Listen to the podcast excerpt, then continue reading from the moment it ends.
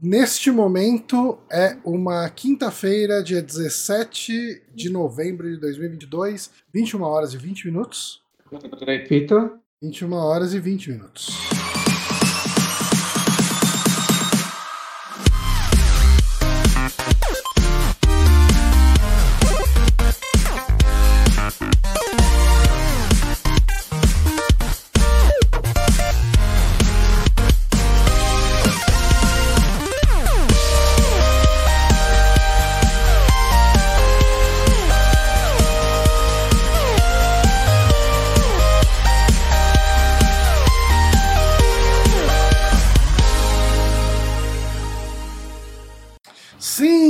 Estamos aqui online agora para mais um saque podcast Super Amigos. Eu sou o Jerry Santos, estou aqui com o Guilherme Bonatti.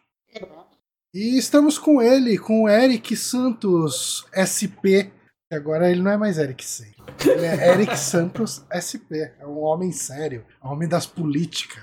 Um homem formal, né, Johnny? Tem que ser assim. Oi, gente. Saudades de gravar podcast. Quando foi o último podcast que você gravou, você lembra? Não lembro, mas acho que foi em 2020, talvez. 2021. Eu não lembro se eu participei de algum em 2021. Passado com a gente um de perguntas, acho que foi ano É. passado, não foi? É verdade, é verdade. Foi esse. Ah, foi esse então o tá- último. Aí, ó. Eu só, Aí. só gravo com vocês agora, gente. É isso. A exclusividade. A gente conseguiu Dá esse contrato. contrato de exclusividade. Deixa eu, deixa eu fazer um a gente- disclaimer aqui, inclusive para quem tá assistindo online ali. Vieira Gui, boa noite para você. É, assim, o meu computador, desde que eu troquei a placa de vídeo, ele tá altamente instável. Po- po- Potencialmente porque ele ainda tá com os drivers da Radeon e os drivers da, da Nvidia junto. Então eles devem estar brigando ali dentro, deve ser praticamente ali um, um anticorpo do outro. Eles estão travando um embate mortal e eu não sei se minha máquina vai desistir no meio da transmissão. Parece que a rádio tá ganhando por. A Radeon é, cara. Cara, ó, assim, conheço um monte de gente que tinha lá umas, umas RTX 2060, 1060 para rodar o, o Cyberpunk lá, travava o jogo, crashava, morria e tal. A minha RXzinha lá 570, que é mó plaquinha pé de boi, rodou o jogo. Acho que assim, eu terminei o jogo com 140 horas e se travou seis vezes foi muito. Vai. E a gente tá falando de um jogo de um jogo amplamente conhecido como um jogo instável pra caramba. Uhum. Jogo de bu- Cyberbug. Cyberbug, verdade. Aí, ó. E ah, ela aguentou. Mas assim, aqui tá, tá rolando uma, uma tretinha aqui de driver. Vamos torcer pra tudo correr bem. Mas já deixo o disclaimer aí. Ah, a gente tinha um plano original de falar um pouco sobre os indicados do The Game Awards. Só que como eu fiquei 20 minutos pra fazer o computador funcionar, a E se a gente. gente deixar agora fora pra próxima, que provavelmente a gente vai ter terminado ou tá mais longe e falar dos indicados. Eu pode ser. De repente a gente pode falar dos premiados, né? no- quando rolar. O prêmio é em dezembro, né? Nem- Ninguém liga pros premiados, eles querem saber no, no nosso voto. Hum. Não, não sei. Eu não sei, Porque- eu não, Game eu não jogo quase verdade, nada. Os premiados é, é o de menos, o importante é os anúncios. É verdade, né? É que nem o Oscar, gente. Mentira, no Oscar os premiados importam. Importa? Pra algumas pessoas sim. Mas ainda tem. Tipo, ainda rola uns mega anúncios no The Game Awards? Tem anúncios. Rola. Rola. Ah, Eu não lembro que teve ano passado, mas sempre rola. A Unieve acabou Acho- de falar que o, que o voto é secreto, então por isso que a gente não tá falando aqui hoje. Acho que ano passado o grande anúncio foi... Não, não, isso daí foi na E3, né? O The Last of Us Remake, que é o grande anúncio que ninguém ligou. Olha, teve anúncios interessantes. Tem, tem sim. Tem. Ah, a The Ring foi anunciado lá, né? Ah, não, verdade, verdade. Eu falei bosta aqui. Aqui já tem uns dois anos, três anos, mas foi anunciado lá. O jogo da Mulher Maravilha. Um Teve jogo do- da Mulher Maravilha? Sim, um jogo da Mulher Maravilha feito pelo estúdio que fez o Middle-earth Shadow of War. Eu tô vendo aqui Nossa, um post com verdade. todos os anúncios. É, um Nossa, jogo mas- Suicide Squad, Star Wars De- Eclipse. Desde o anúncio ninguém fala desse jogo, né?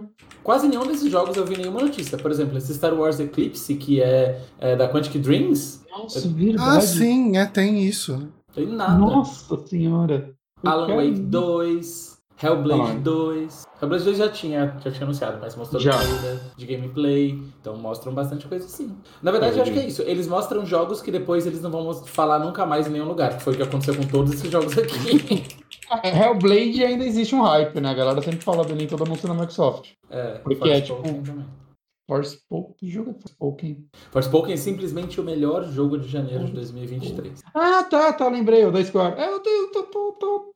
É um jogo que eu, sempre que eu vejo ele, eu falo, esse jogo aí eu jogaria ele. Nossa, eu acho que ele vai ser um flop inacreditável. Mas enquanto não é, eu, eu jogaria ele.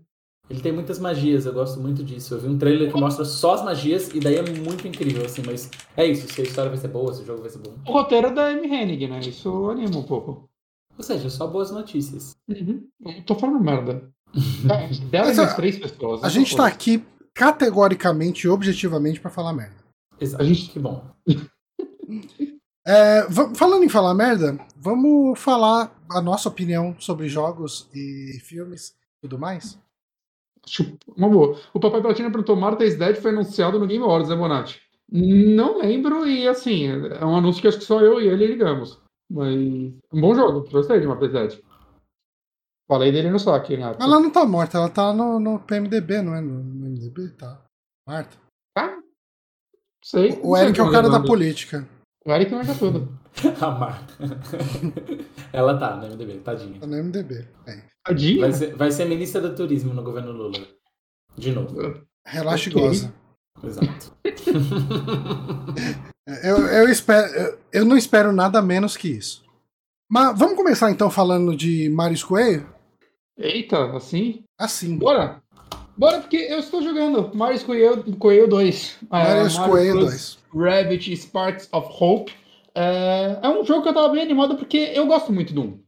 E, para jogar esse jogo, eu fiz uma coisa interessante que foi: eu comprei a DLC do 1, que eu não tinha jogado ainda, do Kong, e eu enrolei um ano para jogar ela, porque eu esqueci. E aí eu falei, vou jogar agora antes de jogar o 2. E foi algo bom de se fazer para eu Comparar. lembrar como era o 1 e entender melhor as diferenças, né? Porque, tipo, eu joguei o 1 quando saiu em 2017, né? Ele saiu no, no ano que o Switch saiu. E até hoje eu acho que ele é um dos jogos mais interessantes, assim, do, do console. É, é, é talvez o melhor jogo da Ubisoft dessa geração inteira. É... E, e, foi legal, foi interessante jogar, porque teve aquela delícia do Donkey Kong, né? Que foi bem interessante. E, tipo, é, é, engraçado, porque assim, jogando dois agora, né? Eu já tinha visto algumas pessoas falar sobre isso, eu já tinha visto. Bom, viu, acompanhei um pouco do lançamento, né? Pré-lançamento, né? Desde que anunciaram ele. E ele parecia mudar algumas coisinhas, né? Principalmente no combate, que agora ele não é mais em, em tiles, né? Agora ele é mais livre, né? Você tem um espaço X para você, você andar não, dentro dele. Você não tem os quadradinhos para andar. Né? Exato. Né? Agora você pode andar à vontade nele e tem algumas facilidades de movimentação mas principalmente na estrutura do jogo, né? Porque o primeiro, não sei se vocês lembram, sei, o Johnny jogou, o Eric eu não sei se ele jogou, mas o, o, primeiro ele tem aquele lance, tipo, ele tem o, os mundinhos dele, né? Só que eles são, tipo, todo o cenário é tipo como se fosse um corredorzinho, que eventualmente ele bifurca em dois caminhos, aí num, num lado tem um puzzle opcional, e você segue reto para a próxima parte da história, que é outro combate, né? E você vai intercalando assim, mas ele não tem muito uma exploração, né? Ele não tem muito.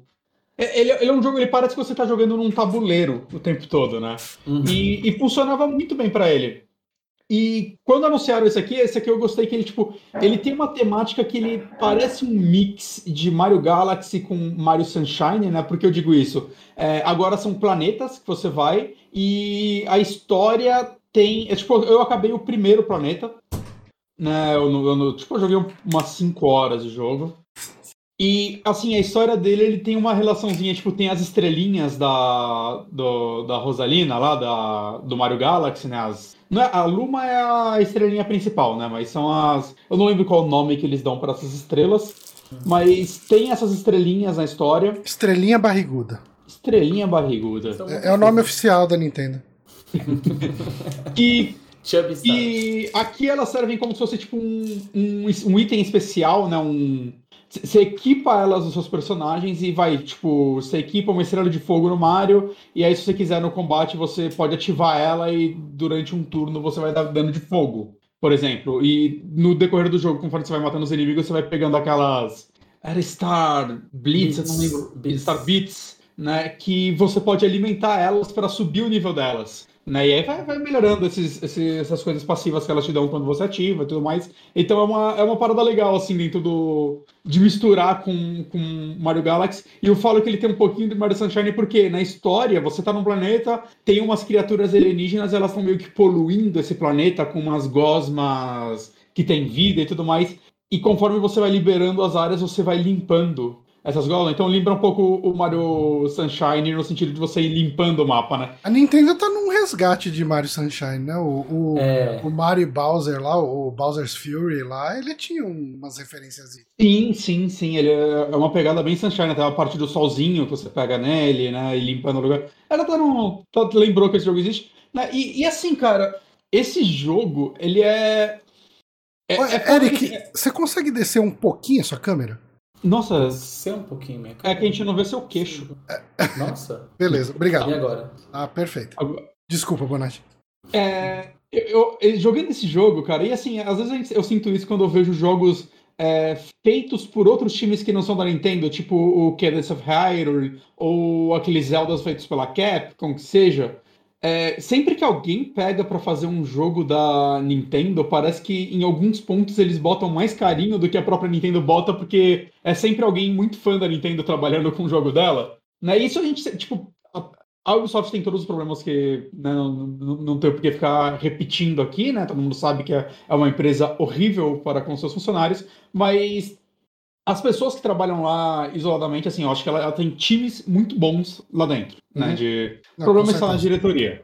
Né? Mas eles têm time muito bom. Eu lembro quando foi anunciado o primeiro, mostrou o diretor do jogo chorando quando Miyamoto falou do jogo dele. Né? Então você vê que existe. É existe um tá carinho- Exato, e existe um carinho muito grande, assim, você vê da equipe ao desenvolver esse jogo, assim, porque, cara, o- o- a quantidade de carisma que eles colocam em tudo envolvendo esse jogo, saca? Tipo, ele tem muita história, muito mais. eh, A quantidade de história que a gente esperava que um Paper Mario hoje em dia tivesse, por mais que eu tenha gostado do último, saca? De todos os personagens, apesar deles não terem eh, diálogos em si, né? Os principais, tem os em torno daqueles robozinhos e tal, que eles falam, eles são até dublados, né, os robozinhos e alguns NPCs.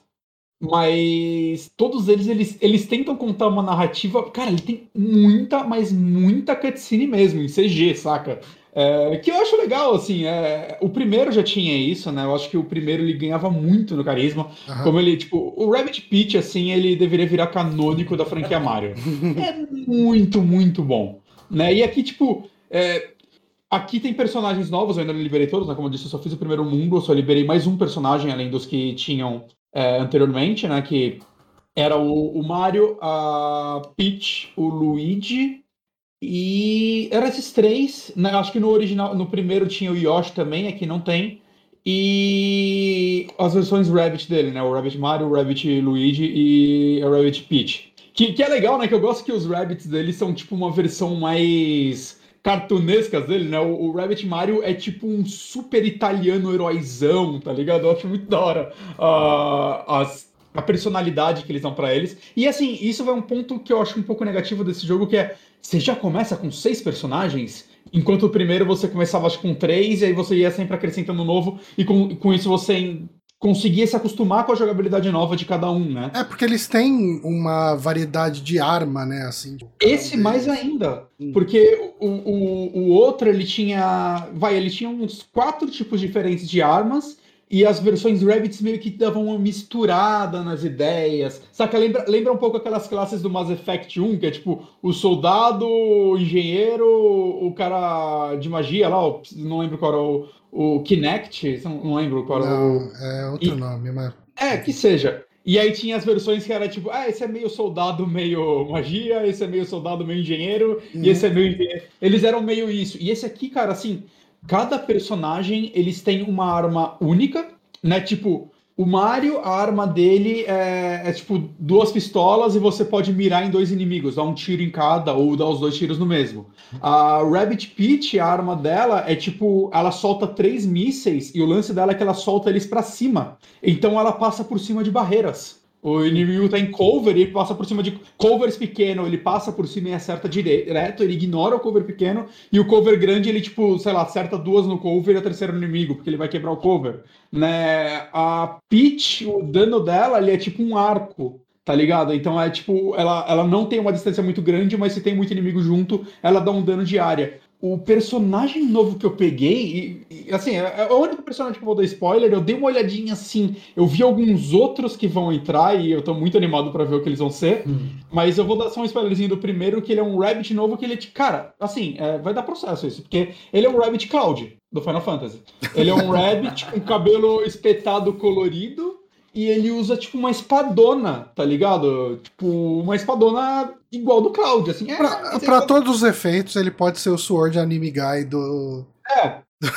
do, do Rabbit. É, é, é, digamos que não é exatamente também um design ultra criativo e inovador, sim, assim, sim, paralelo. Sim. Alguém vai falar, ah, mas é o Guts do Berserk. Mas é que ele tem, tipo, a luvinha. Cara, é para é ser o Cloud, com certeza, é, né? Sim, a, a, inspiração principal é obviamente o Cloud. Assim, e os, assim, é o anime... você, você não quer dar spoiler dos outros personagens, mas eles são inspirados em outros jogos? Então, eu só vi, eu só vi personagens da franquia Mario. Ah. Eu, eu vi, é tipo, quando eu fui, eu fui pesquisar um negócio, aí apareceu personagens, eu vi uma foto, aí eu desviei o olho bem rápido, aí eu vi hum. uns dois uhum. da franquia Mario. Então, por isso que eu falei, ah, não quero dar isso.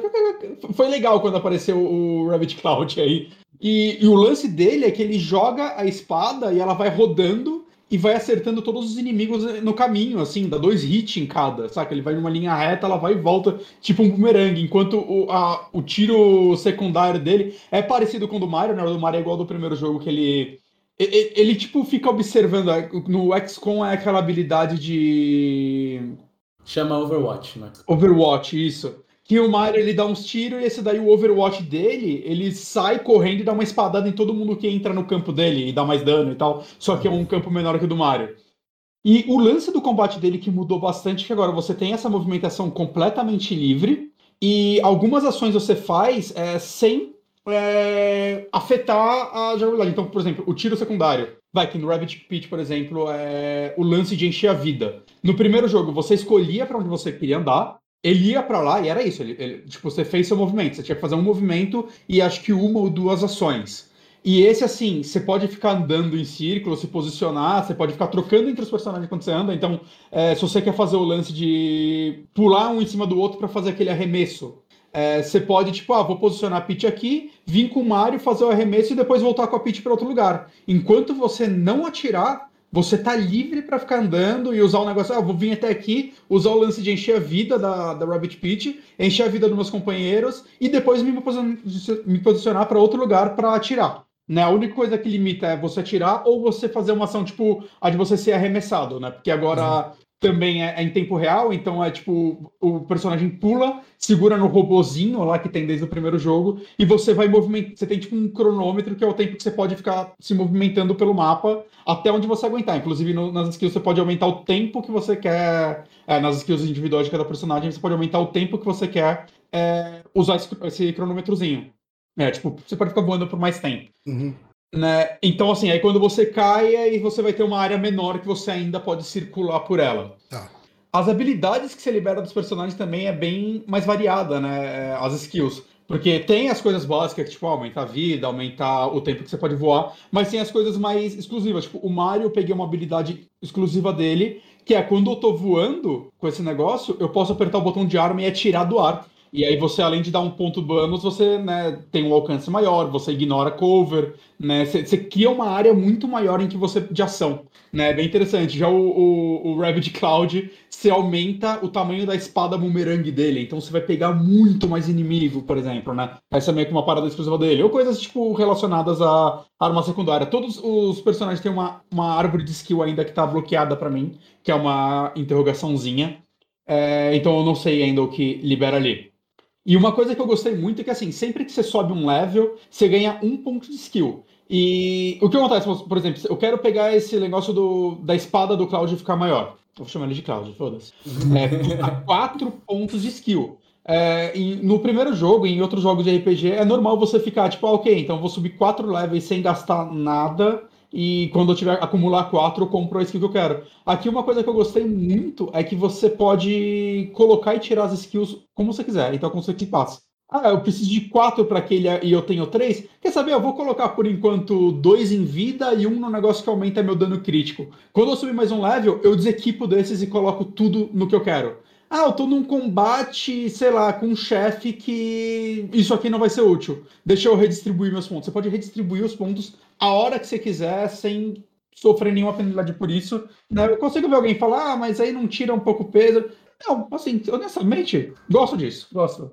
Ô, tá, é... Oi. Desculpa, eu não, não tenho certeza, porque faz tempo que eu joguei o primeiro, né? Mas no primeiro não tinha isso também, de você poder. Ih, pagou minha luz. De você poder mexer nos pontos livremente, assim? Então, eu.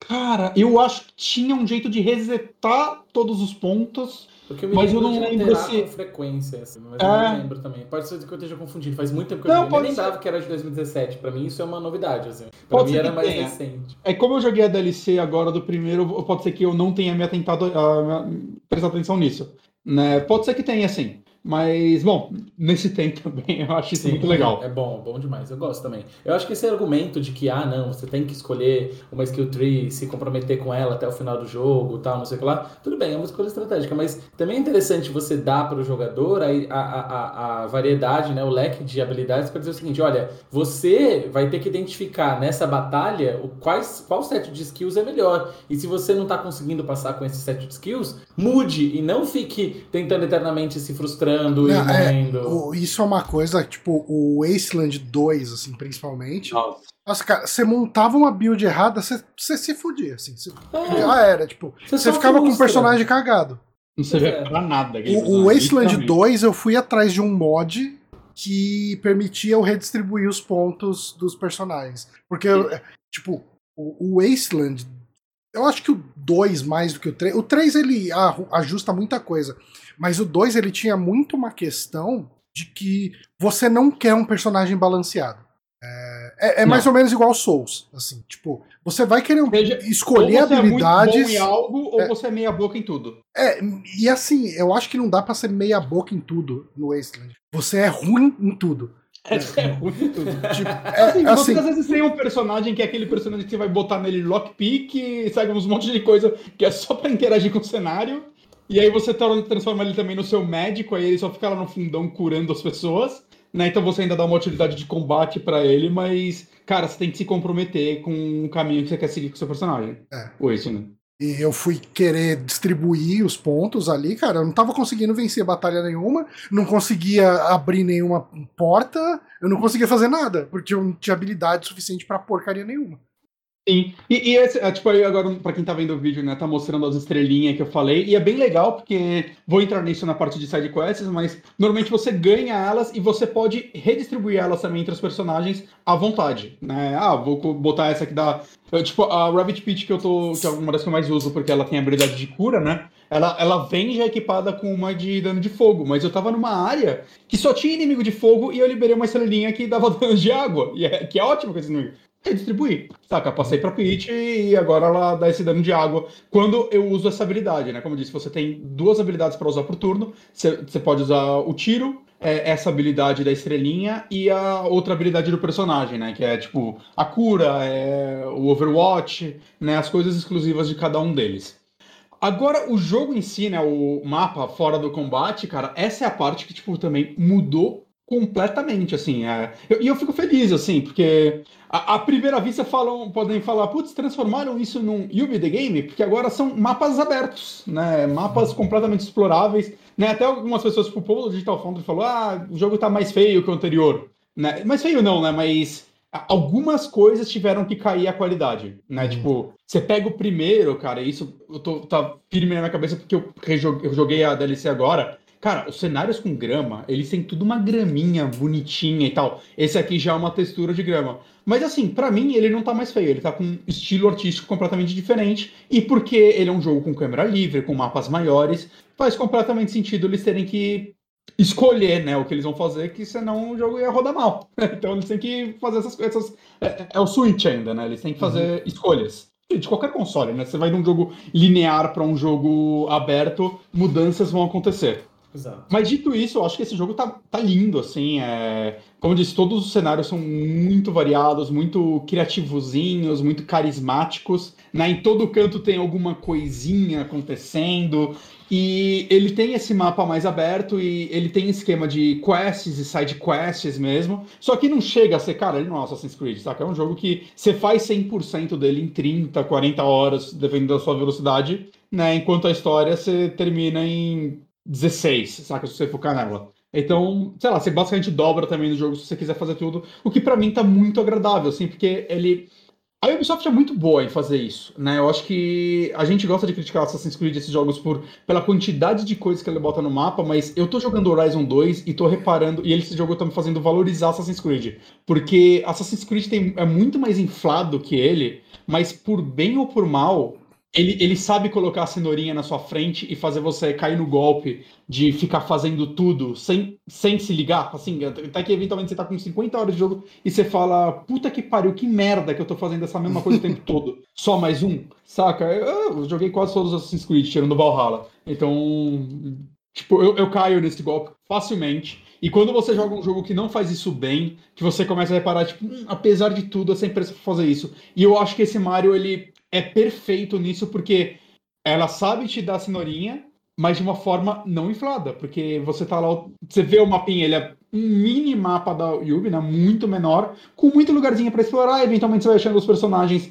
que vão te dando as questzinhas, eu acho que as recompensas, por enquanto, das quests estão boas, né, porque você, primeiro você ganha experiência, né, que nesse jogo você pode fazer grind se você quiser, né, o primeiro não tinha isso, porque os combates eram todos fechados, né, então se você quiser fazer grind você pode, e, e você vai liberando esses itens, né? Essas coisas que você vai podendo usar, né? Desde itens equipáveis, tipo cogumelo, aquele negocinho do Paul lá que você bate e acerta os inimigos, até né, novas estrelinhas, acho que coisas de armas.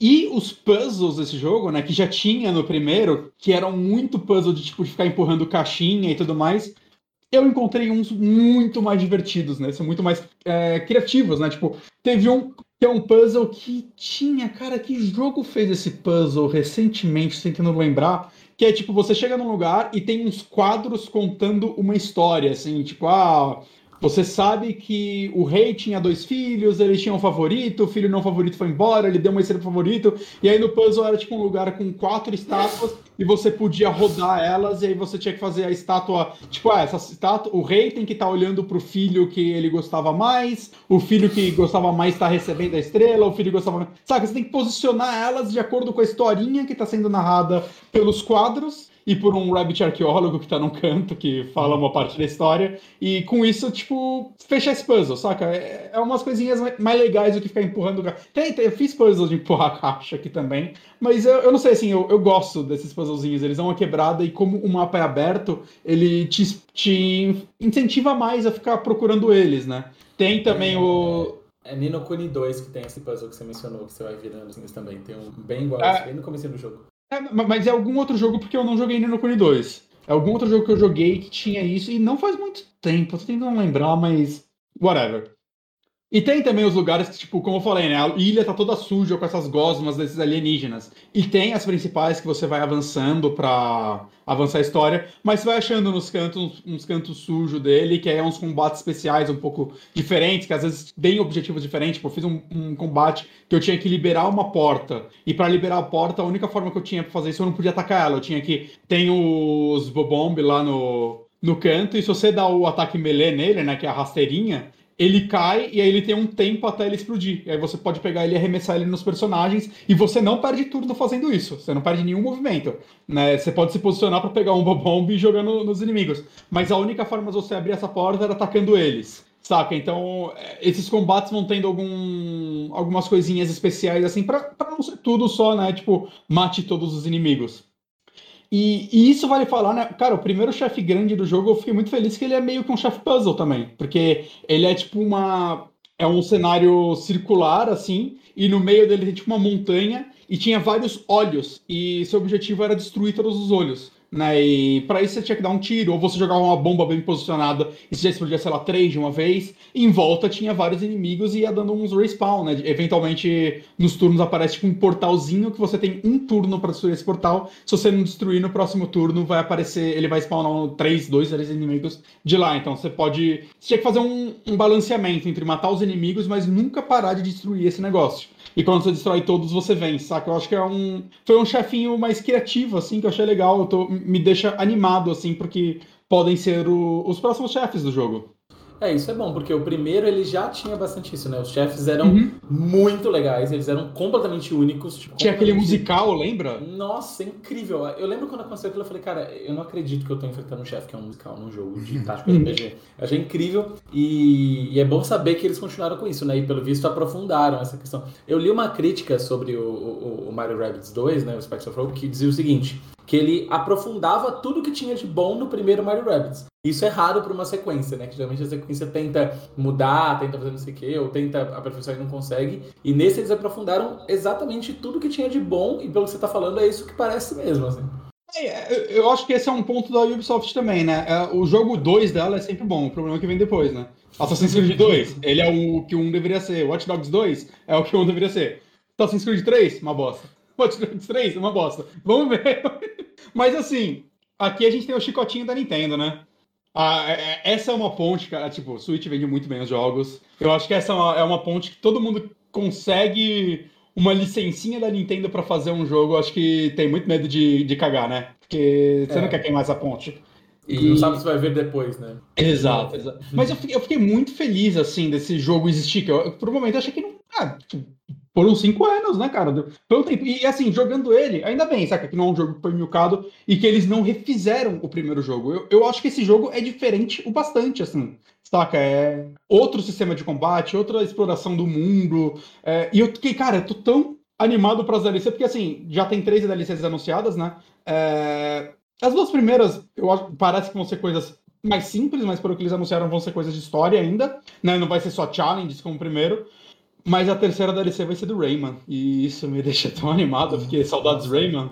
É, o Rayman só aparece hoje em dia em coisas aleatórias, da, do, tipo, um personagem secundário das coisas, né? DLCs. Mas é. é, é... Rabbits, né? Ainda é do universo Rayman, né? Então faz sentido. Mas, porra, ter o Rayman nesse jogo vai ser tão legal. Sim. Então ele não é um Mario Rabbids 1.5, que é a nova não. moda que as pessoas criticam agora. Mas continua, continuação cabrito. Ah. Não, definitivamente, assim, a gente tem um jogo completamente. Ao ponto de que eu acho que, assim, é possível alguém que não gostou do um gostar desse, por exemplo. Eu acho que é completamente possível. Assim, se você não gosta de combate de estratégia né, nesse, nessa pegada, tem que fazer, saca? Esse jogo não é pra você. Só isso. Mas eu consigo, tipo, eu acho que ele mudou bastante ao ponto de poder agradar mais ou menos. Assim como eu consigo ver uma pessoa gostar mais do 1, porque ah, eu gostava mais da simplicidade, eu gostava mais, saca, dos mapas em tilezinhos, eu gostava mais de não precisar me preocupar com side quests e coisas do tipo. Eu consigo imaginar isso, mas ah, eu tô muito feliz, assim, é, é um jogo com certeza vou seguir jogando. É, jogar ele no portátil, putz, jogar RPG no portátil, é, saca, deveria ser proibido isso aí em outra forma hoje em dia. Mas Mario Rabbit 1, assim, é, eu esqueci de dar um disclaimer, tá? E, e, isso pode invalidar toda a minha opinião, mas a gente recebeu esse jogo. Né? Quem acompanha a gente sabe que eu critico os jogos que a gente recebe normalmente, mas né, eu, é um disclaimer que eu gosto de dar. Eu deveria ter feito isso no começo, esqueci, mas é. Se você chegou até aqui, você pode agora falar, porra! É, eu desisti de comprar. Eu ia comprar, não, não. mas agora que eu sei que é completamente vendida essa opinião. Não, é, aqui então... é, o Bonatti ele faz PR de jogos e tal. É, então, eu. Assim, é, eu larguei meu emprego. Hoje em dia eu, eu trabalho pra Ubisoft, inclusive.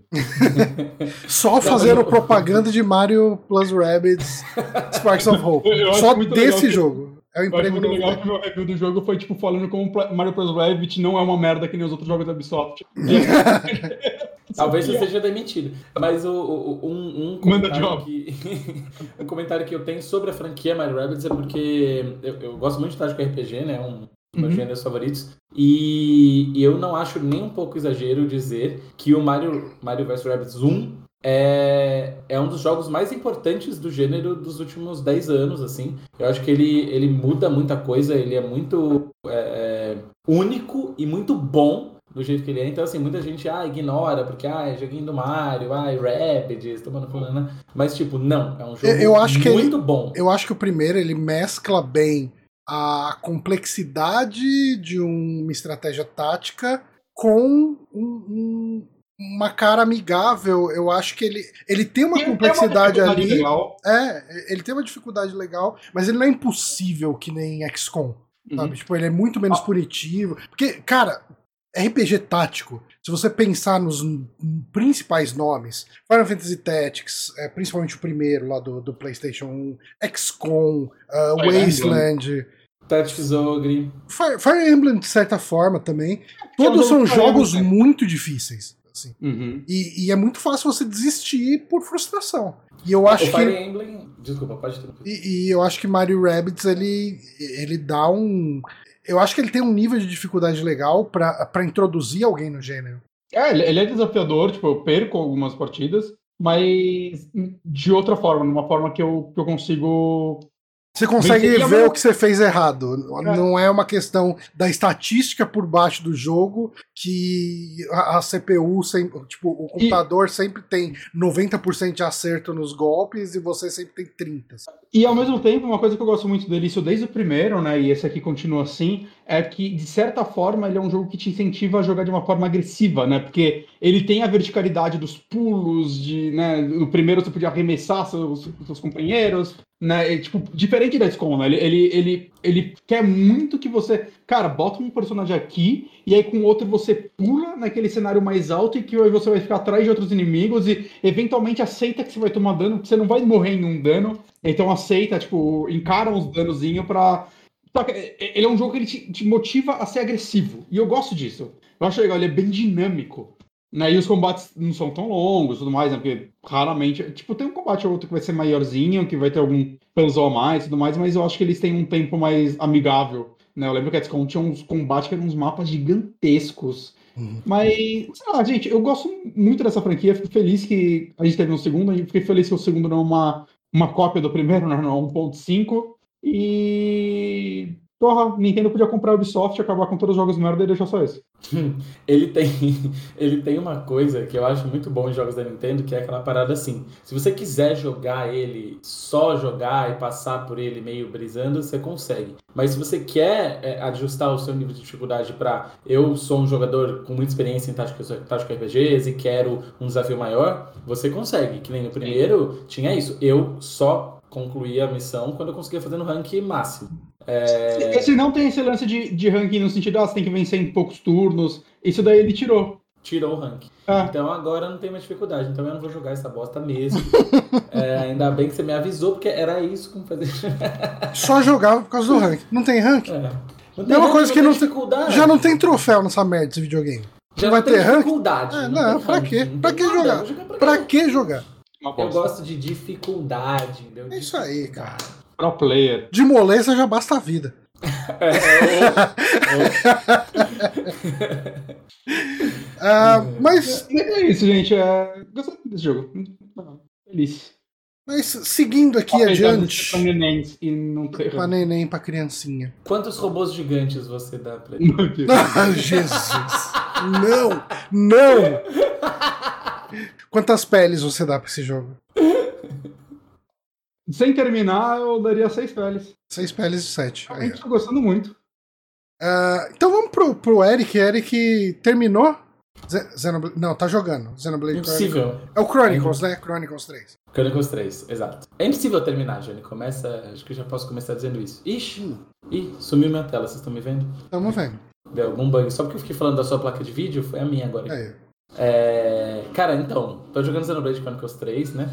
Xenoblade Chronicles 3, assim como os outros Xenoblades, né? O Xenoblade Chronicles 1 e o Xenoblade Chronicles 2, e o Xenoblade Chronicles X, que é um spin-off aí que saiu pra Wii U, que basicamente só eu e o Johnny jogamos no planeta Terra. Eu Não sei se o Bonato jogou. Você jogou também, Bonato? Eu joguei. Sim, eu só. Eu tenho que jogar inteiro ainda. Eu acho que Ainda eu vou. joguei três horas dele e falei, não, não é pra mim isso aqui. É, eu joguei muitas, mas ele, ele não é bom. Não vamos falar dele, não. Vamos falar dos outros. É, vamos falar do 3. É, assim como. Caputo, Angelo ama esse.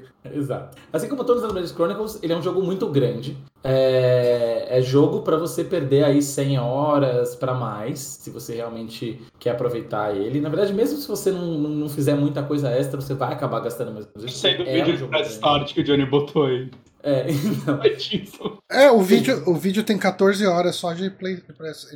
É, é isso. Ele, ele é um jogo super, super longo. Mas assim, é uma franquia já que já está muito bem estabelecida, né? A Monolith Soft, que hoje é uma, uma second né, da Nintendo. Não sei se ela, se ela já é first, já é first. A Nintendo comprou ela na época do Wii. Ah, é verdade, é verdade. Enfim, já produz Xenoblade há muito tempo. É uma franquia que já está muito bem consolidada. O Xenoblade 1 fez muito sucesso, tanto que teve um remake recente. Né? O Xenoblade 2 também vendeu muito bem. A mais vendida da franquia 2. É, então, pois é. E o 3 já tá alcançando os números do 2, né? Em menos tempo, inclusive. Uhum. É, tá, tá, em comparação, né? Com o período de vendas e tal. Mas assim, cara, Xenoblade Chronicles 3 é um de RPG em todos os aspectos possíveis. É, é um de RPG bem é, tradicional no que a gente pensa de, de gameplay, de level, de experiência, de habilidades, de classes. Quando você para pensar... Gameplay, você, você acha ele bem tradicional? Não, a batalha lembra. Ah, a batalha lembra muito 12, né? Lembra os outros Xenoblades também. É quando eu penso em tradicional em RPG, eu penso turno. Ah, tá. É, é que eu tô desligando a questão de turno, né? Porque é, eu não acho que de RPG é vinculado à batalha de turno. A gente tem um monte de RPG que não são. Mas... Sim, sim. É, mas é o que, a primeira coisa que me vem à cabeça normalmente. É, não, ele tem uma batalha que não é exatamente de turno, mas ele também não está tão longe do que a gente entende como outros jogos, tipo Final Fantasy XII, o próprio Final Fantasy XIV, é, os próprios outros Xenoblades, que é aquela batalha é, que tem o auto-ataque, né, que o seu personagem fica atacando é, é, automático, e você só direciona o uso dos skills, o uso das habilidades especiais, o uso dos ataques únicos, né? O posicionamento do personagem na batalha tal. É... A batalha dele é, nesse sentido, é um pouco mais ação, mas não deixa de ser. A estrutura dele não deixa de ser bem tradicional, né? E... Mas acho que assim, de cara, você já percebe que ele é bem diferente, assim, dos outros Xenoblades e da maior parte dos outros jogos do, do tipo, porque assim, ele tem uma atmosfera muito mais sombria e melancólica do que os outros jogos, assim. É, o Xenoblade 1 e o 2 e tem uma, uma coisa muito mais assim. Embora tenham temas pesados e abordem temas pesados, eles têm uma mentalidade muito mais para cima, assim, né? Uma coisa aventura. mais de esperança, aventura, vamos lá, vamos lá. Tipo, tudo bem que um começa com uma vingança e você indo atrás da vingança, mas ainda assim é um clima super de aventura e tal. E o 3 é um clima super bad, assim.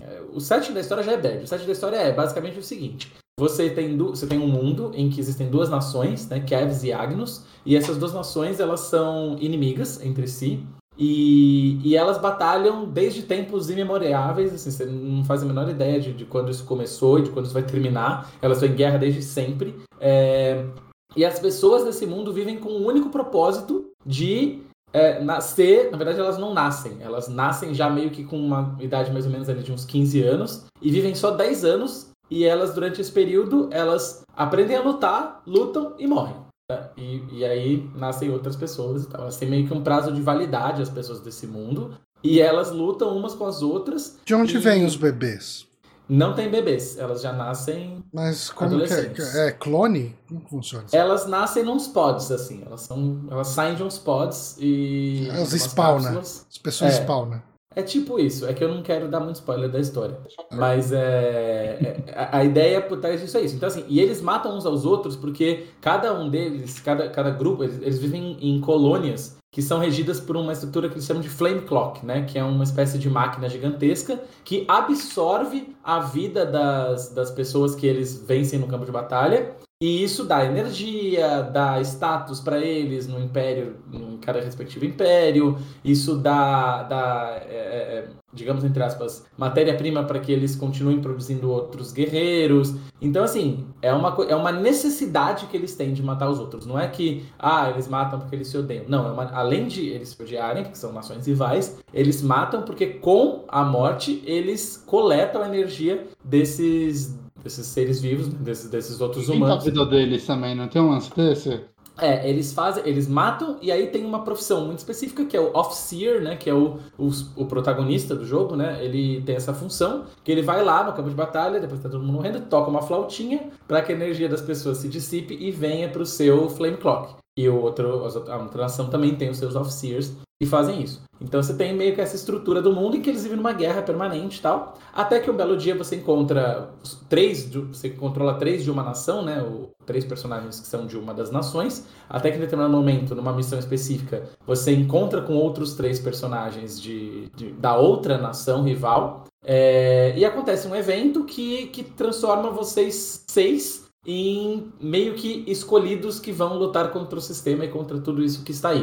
Eu também não quero dar muitos spoilers, uhum. mas daí isso une vocês seis, então assim, a, a, o grupo, é até engraçado que o Bonatti comentou que no Mario Rabbids é, é, é, ele estranhou isso, de você já começar com seis personagens. No Xenoblade você tem seis personagens que você vai acompanhar desde o começo do jogo até o final do jogo, que são esses três de Agnus e os três de Kevs, que se unem aí nessa, nessa missão de... Entra de... outros para a equipe? Oi? Não entram? Entram outros para a equipe. A sua, a sua equipe tem sempre sete membros. É, inclusive na batalha, você não troca, você não, não, não tira personagem e bota, são sempre sete membros. É, então as batalhas são super caóticas, né? Muita coisa acontecendo. Com o tempo você acostuma, mas demora mas, um pouquinho. É que a DLC eles estão jogando mais personagem, e aí vai crescendo, vai ficar tipo nove pessoas na party, ou aí não? Aí agora... Não, então, ah, tá. É assim, são seis, como eu disse, são esses seis personagens que são os personagens principais, né? Que eles são, desde o começo eles já se encontram e ficam juntos. E tem o sétimo lugar da, da, da party, que ele é preenchido por um, uma coisa que eles chamam de heróis, né? São vários é, personagens secundários que você encontra ao longo do jogo e que você, é, você pode colocá-los nesse spot. Então você tem, sei lá, uns 15, 20 personagens desses. E só que eles só podem ocupar esse spot. Então você, tem, você só usa um de cada vez. Final Fantasy 3. É, tipo Você tem isso. a party com os Warriors of Light, mais um personagem que tem história. Isso, é tipo isso. Só que os outros personagens você tem história. E Isso. você controla esse sétimo também ou ele é não. só NPC? Não. O sétimo é só NPC, você controla os seis, você pode trocar deles facilmente na batalha com um botão muito simples. É, mas tá o bom. sétimo você não controla. E cada um, cada personagem que entra desse sétimo, desse, desse sétimo lugar, né? Cada personagem que acrescenta a sua party, ele traz com ele uma classe nova. O jogo funciona com um time de classes, de trocando a classe do personagem. Cada um que entra, ele traz uma classe nova que a princípio está disponível só para um dos seis personagens. Eles têm uma justificativa muito boa para isso que Cada personagem que entra, entra numa quest específica de herói, que eles chamam, né? E nessa quest, algo acontece na interação que justifica que um dos seus seis personagens acaba mais próximo desse que vai entrar. Seja pelo desenvolvimento da história, seja por alguma, alguma, algum passado que eles já tenham, seja por alguma coisa. Então ele meio que herda a classe mas depois que você masteriza a classe, todos os outros vão podendo usar a classe que você adicionou, a nova classe. Então tem muitas classes, né? E as classes se dividem entre classes de ataque, de defesa e de healing, mas elas são bem diferentes entre si também. também é, isso que eu ia perguntar. Quanto que muda de gameplay de uma classe para outra? Muda bastante, porque é isso. Por exemplo, ah, tem classe de healing. Mas aí tem a classe de healing que é mais porradeira e com a porrada ela dá healing. A outra que é mais de, de dar buffs e quanto mais buffs ela vai dando nos personagens, mais vai recuperando a vida. Tem a outra que é dos debuffs, e ela. Então, tipo, tem, elas são bem focadas em coisas diferentes. Ele tem aquele sistema de combo que tinha no 2, que eu acho muito legal. E você. Um personagem dá um ataque de fogo, e na sequência o outro dá um ataque de, de água, que tem que ser o nível 2. E aí vai criar, tipo, não. um. Não tem, puta merda. Não tem. A batalha dele, é, é, até curioso isso. A batalha dele é mais simples do que o, o Xenoblade 2, que era uma batalha muito complexa, com vários tutoriais que eu tinha que entender milhões de coisas. É, eu, tive que, eu tive que fazer um mestrado para entender. É, é um curso, é um curso. Uhum. A dele é mais simples e ela evolui menos. Então, assim, uhum. vai, digamos que com umas 20 horas de jogo você já aprendeu tudo que tem para aprender na batalha. E a partir daí você vai desbloqueando coisas novas, que são as classes novas tal, cada uma com a sua mecânica, mas você não vai aprender novas grandes mecânicas de batalha super ultra complexas. Tem poucas coisas muito complexas na batalha dele, mas tem seus elementos estratégicos. Você, você pode, é, ter, dependendo da classe, você tem as suas missões diferentes ali no meio da batalha, as suas funções que você tem que executar muito bem, então você morre. É, as batalhas são difíceis, desde que você não esteja com super level, né? E aliás, isso é uma crítica pro jogo porque ele tem um sistema que ele te dá experiência bônus, conforme você vai fazendo quests, conforme você vai descobrindo coisas. E daí o que, que você faz com experiência bônus, né? Eu, pessoa normal, eu vou num negócio lá e aumento o level de todos os personagens, com a experiência bônus que eu ganhei, certo? Se você faz isso, você fica uns 10 níveis acima. Da... dois tinha isso. As quests iam acumulando uma experiência que não subia na hora e você É. tinha que ir no altozinho. Sim. E eu acumulava, eu ficava acumulando 10 horas disso. E aí, Sim. quando eu chegava na parte que tava com dificuldade, eu acabava com a dificuldade. É, então, exatamente. Só que nesse é isso. Eu comecei a usar e daí eu fiquei super overlevel e daí nada tinha graça por um- umas 10 horas de jogo até eu voltar a ficar no nível mais ou menos dos inimigos. Foi uma forma de corrigir um problema do 1, que é não ter isso e tudo te dava experiência e você ficava overlevel sem tentar, né? É, o que Se eles você podiam ter colocado... O que eles podiam ter colocado era um sistema de você baixar o level se você quisesse, né? Que ele libera depois que você vence o jogo. Então, tipo, poderia ter desde o começo, né? Não mudaria nada. Eu, eu, eu não, eu não- não ligo de overlevel porque eu acho que é a recompensa por eu ter botado mais tempo de jogo. É, então você vai gostar, porque você vai ficar Uhum. overlevel bem fácil. Beleza. Mas aí é isso. Então, assim, a batalha ela, ela é mais simples do que o do 2 e ela é um pouco mais complexa do que a do 1. E o fato de ter sete personagens na batalha torna tudo um pouco mais complexo, né? Mas é. Eu, eu terminei o remake no meio do ano, né? E é legal assim, tipo, o 2 eu, eu comecei, tipo, odiando o combate dele, depois de 40 horas eu falei, vou ver vídeos do YouTube que eu não sei jogar. E aí, quando eu aprendi o combate dele, é, ele é talvez meu combate de RPG favorito. Eu amo o combate 2. E aí eu joguei o 1 esse ano e foi um baque, assim, nossa, mas tipo, tem pouca forma de você lidar no combate, né? Tem poucas opções e os combates eram meio longos por causa disso. E Uhum. no 3 você falou que ele tá no meio termo entre os dois, então, mas ele não É, chega tá. a ser tão simples quanto um. Não, ele não é tão simples quanto o 1, ele tem mais opções do que o, do que o 1, mas ele é menos complexo do que o 2. Você, aprende muito mais rápido e tem menos coisas que você tem que fazer na batalha pra, pra. Enfim, tem menos opções de você fazer. Mas ao mesmo tempo tem muitas opções antes, né? Porque você tem muitas classes com muitas habilidades diferentes. E isso também mexe bastante com a estratégia. Então isso, isso varia bastante. Tem várias batalhas que eu fui enfrentar e que eu perdi e falei, não, eu tenho que mudar essas classes e, e fazer um time mais balanceado, mais pra defesa, ou mais pra healing, ou mais uma classe que dê mais buffs, porque esse bicho aqui fica me dando debuff toda hora. Então tem umas, umas tem uma estratégia mais nisso, mais no preparo pra batalha do que na batalha em si. É, mas ele é muito bom nisso. Mas assim, eu acho que a melhor coisa dele pra mim, desse Xenoblade em comparação dos outros, não é a batalha, que a batalha do 2 eu acho mais interessante, não é o mundo em si, porque o mundo do 2 e do 1 são igualmente interessantes, não é que ele é menos interessante ou mais interessante, é mais ou menos o mesmo tipo, mas o que eu acho que ele realmente brilha é nessa questão da, da história e desenvolvimento de personagem, porque Primeiro que a história, ela é muito bem contada e de um jeito realmente muito... com um senso realmente de urgência, de necessidade do que você está fazendo, de, de peso nas coisas, nas decisões, no impacto das coisas que acontecem. Não é aquela coisa E que... uma pessoa falar mal dos personagens do jogo. Incluindo pessoas que eu esperava que fosse odiar esse jogo, assim, que eu vi analisando, né, que não gostam muito de personagem meio anime e tudo mais, falando, não, não, é, é- é incrível o desenvolvimento desses personaens. Sim. O quão bem escrito esse jogo é. E eles é engraçado, porque eles parecem, à, minha- à primeira vista, meio genéricos, assim, ah, um cara fortinho, a mina com um cabelinho e tal, a a outra com orelhinha, então parece meio genérico, mas assim, é incrível como eles se desenvolvem. E acho que o jogo se beneficia muito desse negócio de ter os seis desde o começo, porque isso faz com que eles possam ter muito tempo para se desenvolver, desenvolver as relações, ter o passado bem desenvolvido e tal. E isso é muito bom, mas assim, não, não é só os protagonistas, nem os dois protagonistas, que logicamente tem dois que são mais importantes entre esses seis, mas os seis têm muito tempo, muito tempo de cena, muitos momentos em que eles brilham, muitos momentos em que eles realmente têm importância no que está acontecendo. Mas mais do que isso, os cerca de 15 ou 20, que agora não lembro exatamente quantos heróis secundários que aparecem, é incrível o quanto eles conseguem manter a importância deles, mesmo depois que já teve a sidequest deles. Porque é isso. Você, tem a sidequest que adiciona eles pro seu grupo, é lógico que aí eles estão no, no aspecto central. E você tem a sidequest que aumenta eles de. de, de, de é que eles chamam de Ascension Quest, né? Que permite você subir o nível deles mais alto do que o normal. É, mas assim, lógico que esses são os momentos em que eles têm mais destaque. Mas praticamente todos eles têm interações fora das quests principais deles. Então, interações na história geral, interações quando você vai fazendo as side quests de cada colônia, porque tem muitas side quests e elas vão se desenvolvendo e uma tem relação com a outra, e daí uma colônia tem relação com a outra, um desses secundários tem relação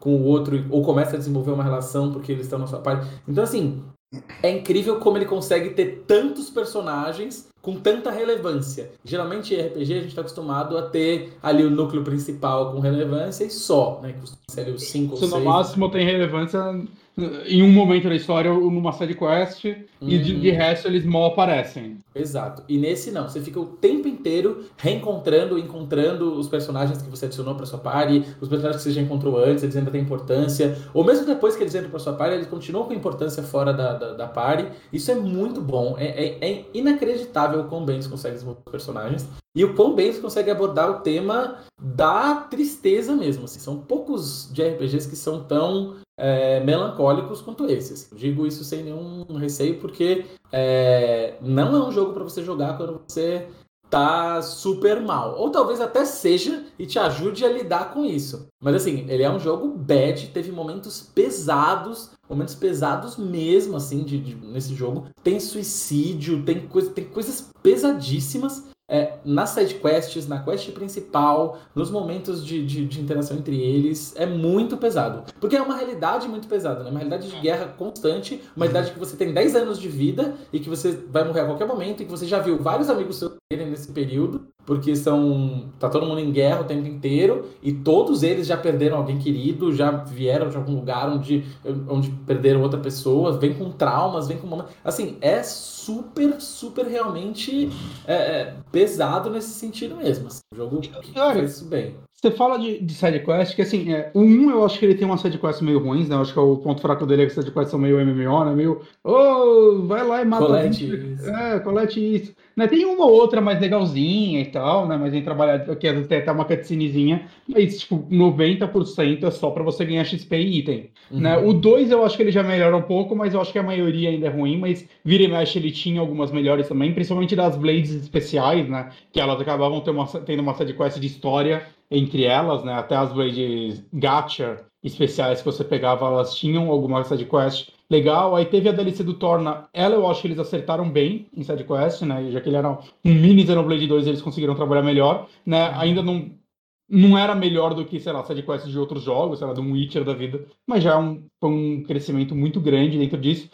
Esse eu tô vendo falar, a galera falar, tipo, não, não, é qualquer sidequest que você pega parece uma quest principal, mas isso você tá querendo dizer, são uma sidequests de heróis ou até tipo, ah, entrei na vilazinha e tá o senhorzinho da vendinha pedindo para eu pegar peixe para ele? Essa, tem ainda essas sidequests mais fraquinhas, elas estão mais bem escritas também, como, tipo, sabe, as, as sidequests mais buchinhas, elas ainda existem e qual, qual a qualidade delas? Olha, a questão é a seguinte: todas as sidequests agora são é, ligadas a cada colônia, né? Como eu disse, uhum. tem cada cidade, tem, tem muitas colônias, você encontra muitas colônias. Tem umas 15, 18, não sei exatamente quantas são, mas são muitas. E assim, cada uma delas tem várias sidequests que são ligadas nelas. E cada colônia tem as suas peculiaridades, os momentos em que elas estão passando alguma coisa. Então, por exemplo, tem uma colônia que é especializada em desenvolvimento de máquinas. Então, é, muitas das sidequests delas são ligadas a isso. Então, são ligadas a uma, a uma, a uma ideia principal que está por trás daquela colônia. E todas elas vão dialogando, vão envolvendo personagens daquela colônia. E, e personagens, eu digo mesmo, NPCs daqueles mais NPCs mesmo, assim, que, que não entram na sua party. Que, que vai... tem a mesma cara, todo mundo, né? É, tem, eles não têm a mesma cara, mas que tem uma cara parece mais genérica, assim. Mas assim, é isso. Cada colônia tem, sei lá, umas 10 pessoas, e essas 10 pessoas são envolvidas na sidequest, acontece, você fica conhecendo realmente a dinâmica da, de cada colônia, e elas vão se construindo e se acumulando uma ideia principal. Então, por exemplo, tem uma, uma, uma colônia lá que se você liberta ela, né, cada você vai libertando as colônias, né, é, daquela máquina que eu falei, o Flame Clock, que é a ideia principal, você se torna esse grupo aí de, de rebeldes que vão liberar, libertar as colônias. Aí você liberta uma das colônias, e daí é, a ideia é que o assim, a colônia ela era de um rank muito baixo no Império, então ela tinha muito problema de suprimentos, de, de, de comida, de tudo. Então, muitas das quests dessa colônia envolvem um grupo de pessoas na colônia que não está satisfeita com a liberação, porque isso fez com que eles perdessem os recursos que eles ganhavam do Império e agora eles têm que se virar. Então eles estão brigando com o atual comandante. Você tem quests que relacionam com o fato de que o atual comandante quer começar a plantar ali, que é, uma, é um conceito que para eles não existe plantar e,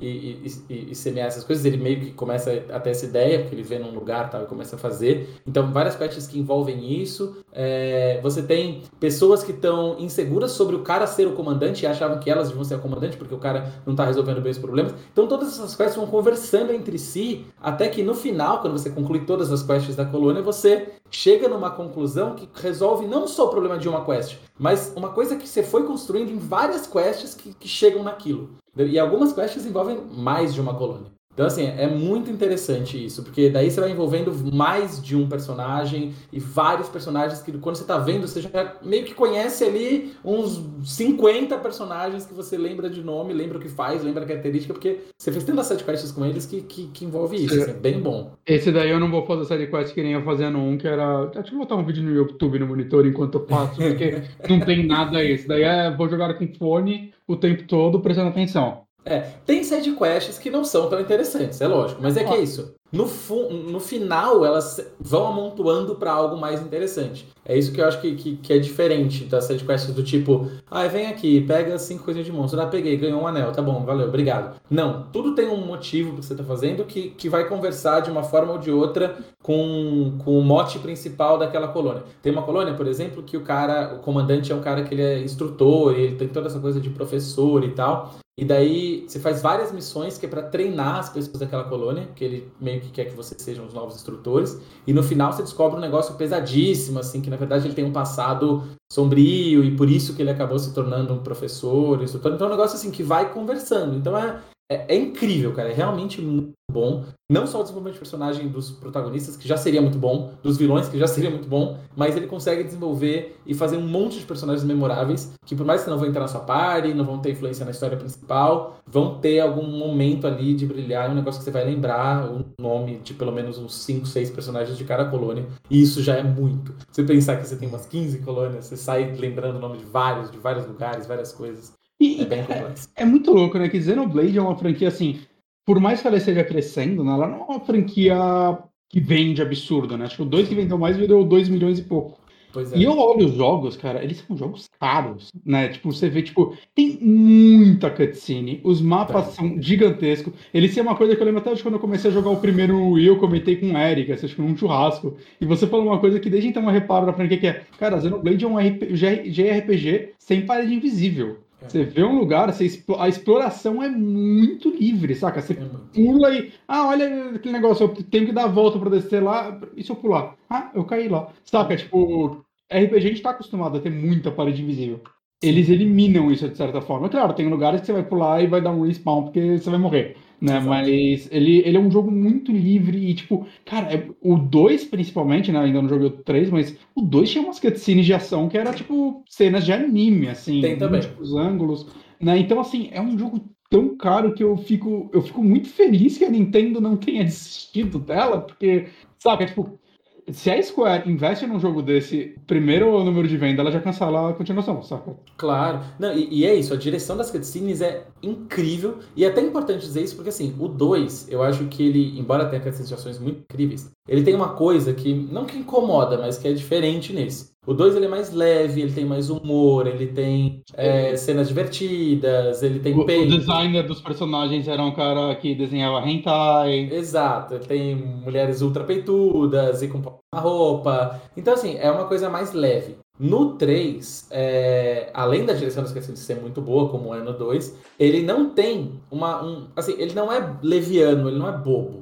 Então, um exemplo muito claro, assim, que eu vou dar também não para não dar nenhum spoiler, mas assim, como eu disse, cada um deles vive só 10 anos. E tem uma personagem do seu grupo que ela tá próximo de terminar esse tempo de vida. E daí você tá lá no meio da missão, tal, de uma hora você para, assim, num, acampamento tal, para já perto de uma missão importante que vocês iam fazer. E daí ela tá pensativa pra caralho, mal, assim. Daí chega uma outra personagem e fala: Olha, é.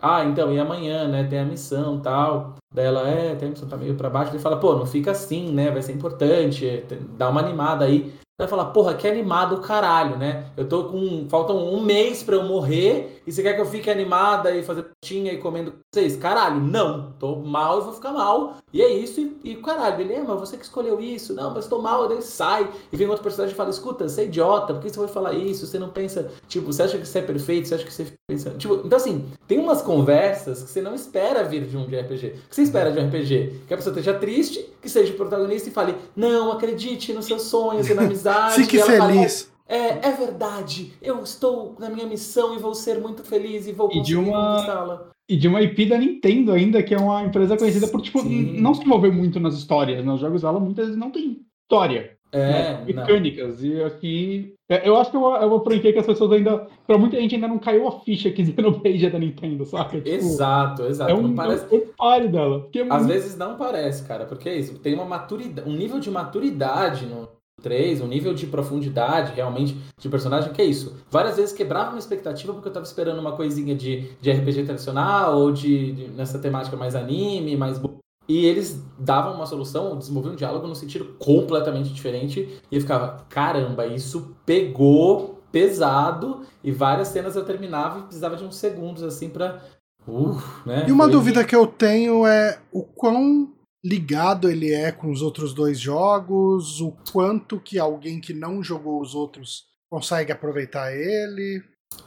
Olha, quem jogou o 2 vai entender o que eu tô falando.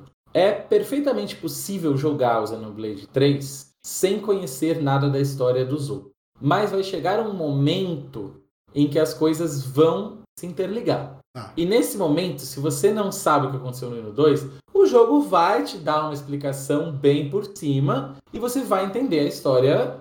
Ok. assim, eu, eu não sei como é nesse, e por favor não me fala. Mas assim, eu, eu joguei 1 no Wii, mas eu não terminei. Eu fui terminar o 2 primeiro no Switch, e aí eu joguei o remake do, do 1. E o que acontece é assim, Xenoblade ele tem duas histórias, né? Ele tem a Uhum. história que você tá jogando, a história do jogo, aquele mundo, e normalmente no, sei lá, 20% finais tem outra história. Tem Sim. uma parada completamente, saca? É, Eu não quero nem falar sobre o que que é. É uma parada, Hum. é outra história que acontece. E assim, jogando o 2 primeiro, aparece um personagem, e eu lembro quando eu vi esse personagem, eu falei, hum, X tá no 1, né? Tipo, coisa Uhum. X desse personagem está no 1, com certeza. Uhum. E jogando um é tipo, é óbvio que sim. E assim, eu tô louco pra começar o 3 e eu tô louco pra saber, tá, o que o 3 vai fazer além disso, saca? Porque ah, tem até cutscene, assim, que se você procurar, você acha no, no YouTube que é, ah, essa cutscene no 1 e no 2, saca? Uhum. Pontos de vistas diferentes, eu não quero falar muito além disso. É. E eu, eu tô muito curioso, tipo, o que pode ser feito além do que foi feito no 1 e no 2, saca? Dentro disso.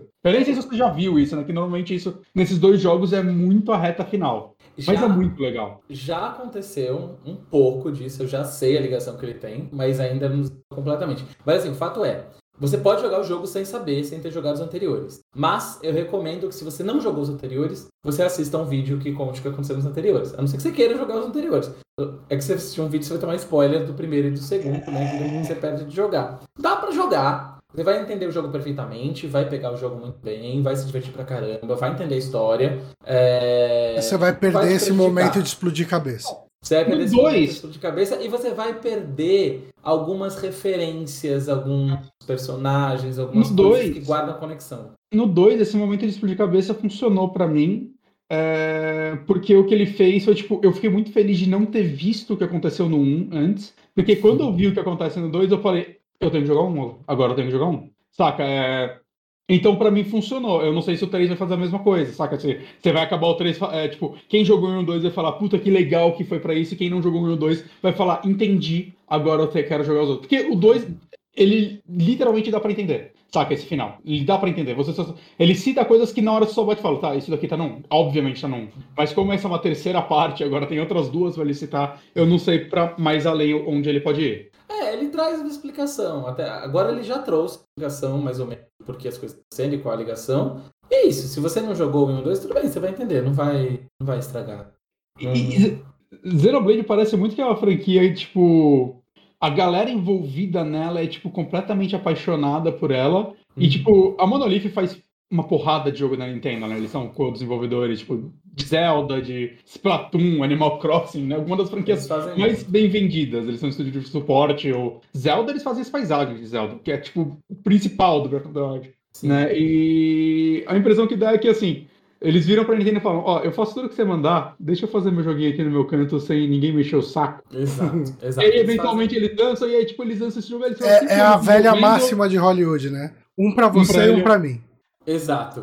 esse daqui anos eles fazem pra ele.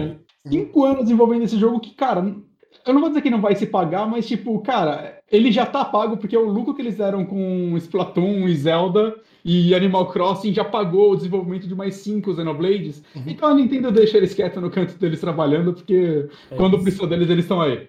É Essa é a impressão que dá. E é isso, se você quer um jogo que você vai ficar muitas horas jogando, é o pessoal hoje gosta de calcular preço do jogo comparado com as horas que você vai jogar. Eu tô com 130 horas e eu não tô nem perto de ter terminado todas as sidequests das colônias e chegar, entre aspas, ponto final de cada colônia faz. É, eu e ano que, vem tem DLC que deve ser do tamanho do Torna, pelo menos, é... com 40 horas de jogo. Eu sinto que eu tô perto do final do jogo, quero terminar antes das cutscenes. Então, é, não, as sete quests. Então eu acho aí que eu devo ter pelo menos 30 horas de jogo, que deve totalizar 160.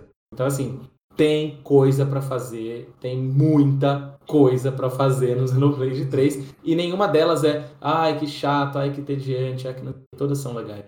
E, e, é legal, uma coisa legal da franquia é que quando você termina os jogos, se você quiser, você pode começar o New Game Plus, né? E então... ela tem um pós-game. O 3 eu sei que tem um pós-game, ah, porque. Os outros não tem. spoiler de que tem algumas coisas que você pode fazer no pós-game. Então, tem é, pós-game. Mas, mas, o fato do New Game Plus é legal porque as DLCs demoram, né? E uhum. eu, eu não quero comprar as DLCs agora, que eu, até eu terminar ele eu vou jogar 3, e aí vai sair mais 20. Uhum. E eu, eu, tipo, e aí? Eu vou ficar voltando pra. Então, assim, eu termino o jogo agora, e aí daqui a dois anos vai ter todas as DLCs, e vai ter o Torna do 3, que seja. Eu posso fazer um New Game Plus só fazendo as coisas da DLC e puxando a história, saca? E aproveitar esse outro lado e. Eu, eu gosto. RPG tem que ter New Game Plus, gente. Pelo amor de Deus. Facilita pra gente fazer isso. Maravilha. Então, Xenoblade Chronicles 3 é exclusivo do Switch. Posso só falar uma coisa? Pode. A Pokémon Company deveria olhar pro, pro mundinho de Xenoblade e ter vergonha, né? Uhum. Em Galera, vários aspectos. Você vê mas... um Pokémon rodando mal e fala, a Switch tá morrendo. Aí você vê Xenoblade e fala, não, não, peraí, eu, eu acho que dá pra fazer melhor, né? Porque, pelo amor de Deus, os Xenoblades 3 são lindos no Switch. O Chronicles X no Wii U é lindo. É um absurdo, saca? Nossa. É um absurdo aquele jogo. Uhum. Né? Então, deveria ter vergonha. Pois é. Fica aí a denúncia, gente. Denúncia. Dito isso, comprarei Pokémon Violet sorrindo. Dito isso, Jogar terminando, 10 FPS. Terminando este podcast, irei dormir, que às duas da manhã o Pokémon já estará disponível para ser jogado. É, o Eric vai além de mim. Uh, então, assim, para não segurar muito vocês, vou para minha indicação que, assim, uh, eu poderia falar um pouco de God of War Ragnarok, Ragnarok, Ragnarok, uh, mas eu joguei pouco, acho que eu joguei umas 5 horas dele até agora, uh, e assim, o que eu joguei até agora de, de God, of War, God of War novo tá excelente, tá muito bom, tô gostando demais, mas eu não consigo falar muito além do que já era o God of War no o anterior, né? Ah. Que só chama God of War. Eu tô, tô, com você, assim. É que eu tô com duas horas de jogo também, eu joguei bem pouco. É, né? assim, a coisa nova que eu tive até agora foi jogar com o Atreio. Eu nem isso ainda. É. E foi interessante, mas, enfim, de novo, uh, eu ainda tenho pouco para falar dele. Próximo saque vai ser daqui duas semanas, possivelmente eu vou falar dele, porque eu tô jogando legal. Mas eu assisti um filme que eu tava curioso por ele uh, desde que ele foi anunciado originalmente, uh, inicialmente, porque para quem não viveu, não se importava com MTV, uh, ah, talvez não ligue muito pro nome Weird Al Yankovic. Eu acompanhei ele no auge dele na MTV, mas eu vi muito clipe dele, tipo, que meu amigo baixava no casar. Então esse foi meu, meu contato maior com ele. É, o meu contato foi bem assim, tipo, quando eu via MTV na casa dos amigos ainda, tipo, que eu não tinha TV com MTV, uh, ah, eu já sabia quem era, porque ele tinha esses clipes de paródia, tinha um clipe de do, do, tinha um clipe que era uma música de Jurassic Park, que ele era todo de massinha, tinha umas coisas interessantes, tem as paródias, né, que são a, a grande chamariz dele, mas o Weird Al Yankovic Yankovic tem uma coisa que ele é que nem. Sabe aquela história que você adora aquela história, você acha ela muito engraçada? Você conta para alguém mó empolgado, e daí o cara chegou e ele terminou na lata do lixo. E a pessoa, ah. Aí você vira e fala, ah, você tinha que estar tá lá. Sabe? Que foi aquela coisa. E eu acho que o Weird Al Yankovic, ele é um pouco isso pra hoje em dia. Eu acho que muito, quem conhecer o Weird Al hoje vai olhar e falar: ah, é umas paródiazinhas, né, gente? É, não é. Não é grande coisa. Mas, assim, para quem viveu na época, é, a, e tem muito uma questão de que ele faz um humor limpo, um humor com, de bobeira, mas ele nunca apela para um lado sexual, nunca é, é, sempre é uma piada family friendly. Sabe? Em, em alguns, eu não sei o filme, mas o, o, os clipes dele, em alguns pontos, eles, ele até zoa a, a sexualidade dos, dos clipes em si, né? Ah, sim.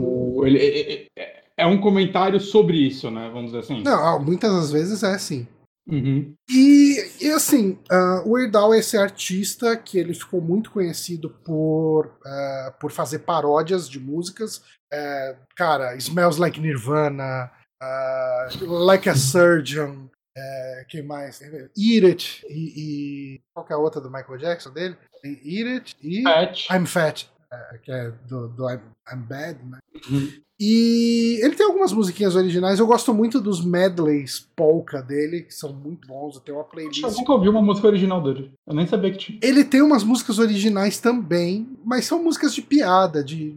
Tem, umas, tem uma música que chama Bob, que hum. ela não é necessariamente uma paródia, mas ela é uma música cantada no estilo do Bob Dylan, onde hum. todos os versos são palíndromos. Todos os versos. Todos os versos são frases. Elas não fazem muito sentido, às vezes, mas todas as frases, todos os versos da música são palíndromos. Tipo, você lê tipo de trás Socorram-me ou é, é isso. Marrocos. Exatamente isso.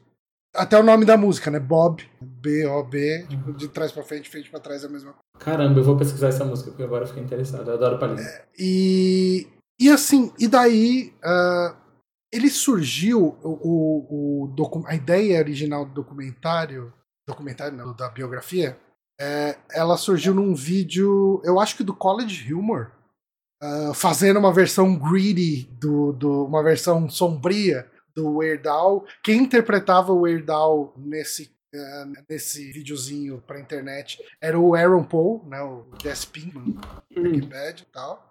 E daí os caras gostaram da ideia e falaram, puta, vamos elevar isso pro outro nível, vamos fazer um filme. E eles fizeram um filme que ele é uma paródia de, de biografias de rockstar. Porque assim, o Erdal, ele é um artista que nunca se envolveu em polêmica, ele é um artista que, assim, vai, o máximo que dá para falar, talvez, quando ele fez aquele, aquela paródia do Cúlio, que, que, é o, que ele fez a paródia de Gangsta Paradise, né, o Amish Paradise, uh, que o Cúlio não gostou nem um pouco, mas eles se resolveram meio rápido. E ele não bebe, ele não fala palavrão, ele, tipo, ele é um cara muito lindo. E daí, assim, a biografia é a antítese disso é a, apresentar o Erdal como um rockstar que bebe, que ele é um cara que fica agressivo, que é um cara que não tinha apoio dos pais. O Erdal, de verdade, ele tinha total apoio dos pais dele. Os pais dele compraram um curso de acordeão para ele. E, tipo, no, no filme, eles falam: Filho, eu acho que você deveria desejar, desistir dos seus sonhos e ser infeliz. Sabe? Tipo, é uma coisa meio assim, é bem puxada pro, pro extremo, sabe? E esse, esse, filme tá em algum streaming? Não, ele tá. Ele é exclusivo do Roku, que não é um serviço que tem no Brasil. Nossa, como chama o serviço? Roku? É R-O-K-K-U. Nossa, então tá disponível no Pirate Bay. É, não tem no Brasil. Então, aí alguém chegou lá pro Weirdal no Twitter, é, falou pra ele: Cara, mas eu tô fora dos Estados Unidos. Como que eu vou fazer para Como que eu posso assistir? Né, não sei o quê. Ele, fa ele falou. Ele usa dois trocadilhos. Ah, ele fala. Ele usa um, um, acrônimo de VPN, sabe? Tipo, ele fala: There are very popular network alternatives. Uh, tipo, literally, literally, there are torrents of alternatives for you. Tipo, tem torrents de alternativa para você. Tem uma tempestade que faz um trocadilho com torrent, né? Tipo, ele mesmo indicando pra galera, baixa o torrent, cara, bota uma VPN, é, assiste aí do seu jeito. Vai fazer o quê, né? Não vou viajar pros Estados Unidos pra assistir esse filme, gente. Exato. É, é, e é, e ele, tipo, total de boa com isso, né? Uhum. E tanto que foi o jeito que eu assisti, né? Eu baixei torrent dele. Uh, e assim, cara, é ele é um filme que você vê muito pelas piadas e pela. Cara, em muitos aspectos, com uma versão talvez mais clean disso tudo, menos puxado pro escatológico, enfim. Escatológico eu usei um termo muito forte. Mas é, é um pouco o que é o Tenacious D, que o Tenacious D também é uma biografia fake do Tenacious uhum. D, né? Ele, ele tem elementos ali que de fato aconteceram, sabe? Tipo, o Weird Al de fato gravou o, o My Bologna, que é um, o, é um, uma paródia de My Sharona num banheiro. E lá eles vão no banheiro e tem uma galera entrando e saindo do banheiro e tal, e eles gravando, e obviamente ele gravou no banheiro fechado, tipo, só ele, ele gravando, só para aproveitar a acústica. Então ele exagera muita coisa. Tipo, uma das coisas que tem é. A Madonna, ela sugeriu. Uh, na vida real, né? Ela sugeriu: ah, se for fazer uma, uma paródia minha, é, pode fazer tipo um Like a Surgeon, né? No, em vez de Like a Virgin. E aqui nesse filme, a Madonna tá desesperada para que o Weird Al faça uma paródia dela para ela alavancar a carreira dela. E tipo, ele tem esses exageros, tem umas coisas assim, tipo, o, o tem um, é que assim, como é um, é um lance muito de piadas e do inusitado, é melhor não contar por causa da surpresa. Mas tem toda uma questão dele com Michael Jackson também, que é interessante. E tem umas coisas que são absurdas e ponto, né? São só completamente uhum. absurdas. Digamos assim que o Pablo Escobar é um personagem desse filme. Ah. É, é, é, é uma coisa que eu não estava esperando. E, assim, uh, eu gostei muito, eu dei muita risada. Ele é um besterol. Ele é um besterol. Claro. Hum? O Daniel Radcliffe tá mandando bem? Tá ótimo, cara. Ele manda muito, muito bem, cara. O, o Erdal faz um papel no filme. Ele faz o dono da gravadora lá. É tipo um cameo. É, é, é quase um personagem, assim. Ele aparece mais de uma vez. Né? É um personagem mais para um personagem secundário, é, terciário, assim, por assim dizer. É, mas é, eu acho que atendeu o que eu tava esperando, né? Eu não tava esperando um filme que ia mudar minha vida. Uh, é, tipo, eu gosto do, do Weird Al pela bobeira. E eu acho que atendeu a bobeira aqui. Tipo, o nível de bobeira que eu queria, sabe? Ô Johnny, você acha que é um bom começo para quem não conhece o Grau e talvez eu não, eu possa se interessar por esse tipo de humor? Eu não sei, cara. Eu acho que assim, se você gosta de humor besterol limpo, uhum. pode ser interessante. É, por exemplo, porque assim, o, o, que que me, o que que uh, o que, que me faz admirar o Weird Al? Assim, o, o que, que eu gosto do Weird Al? Eu gosto de quão cuidadoso. Porque assim, é muito fácil você ver paródias na internet, é só, é só uma coisa boba. Né? E, uhum. eu acho que o Weird Al ele sempre botou muito. É, muito esforço no trabalho dele, não só no lado musical, como no lado visual. Eu acho que todo o lance dos clipes, o jeito que ele parodia cada clipe original. Tem algumas músicas, cara, tipo o, o a, a versão de American Pie dele, né, que é a que conta a história da Anakin Skywalker. Uhum. Né, é, é, é, ele conta a história do episódio 1, do começo até o final, em cima de uma paródia de American Pie. Sabe, tipo, verso a verso, ele tá contando o que acontece no filme, sabe? Tipo, é, é, eu acho muito bem feito o que ele faz. E, ao mesmo tempo, a paródia é uma coisa que 2022 é, é difícil alguém ser fisgado por uma paródia hoje em dia, né? É, é, é um, é um tipo de humor muito específico, cara. É, é bizarro, mas é, eu vi gente comentando isso esse tempo até, filmes de humor, vocês reparam que não. São poucos hoje em dia que fazem barulho. Parece é. que coisas humorísticas estão indo mais para séries hoje em dia do que para cinema. Uhum. Você saca, tipo, tá, filmes da Marvel você pode ver eles como meio filme de comédia, né? É. Eles têm muito humor também. Mas filmes de comédia, assim, tipo, é, é, um gênero que tem poucos nomes fortes hoje em dia. Cara, quando saía um filme novo do Jim Carrey, era uma sessão lotada inteiro, era uma coisa. Todo mundo falava deles. Hoje em dia você hum. não ouve, cara, nem se, se o Netflix lançou uma comédia nova, se, se. Cara, nem para serviço de streaming o pessoal presta atenção em, em, comédia de filme, né? Como você falou. É, é verdade. Você pega, tipo, a gente teve um respiro com os filmes tipo, do Judy Apatow nos anos 2000, né? 2010 até.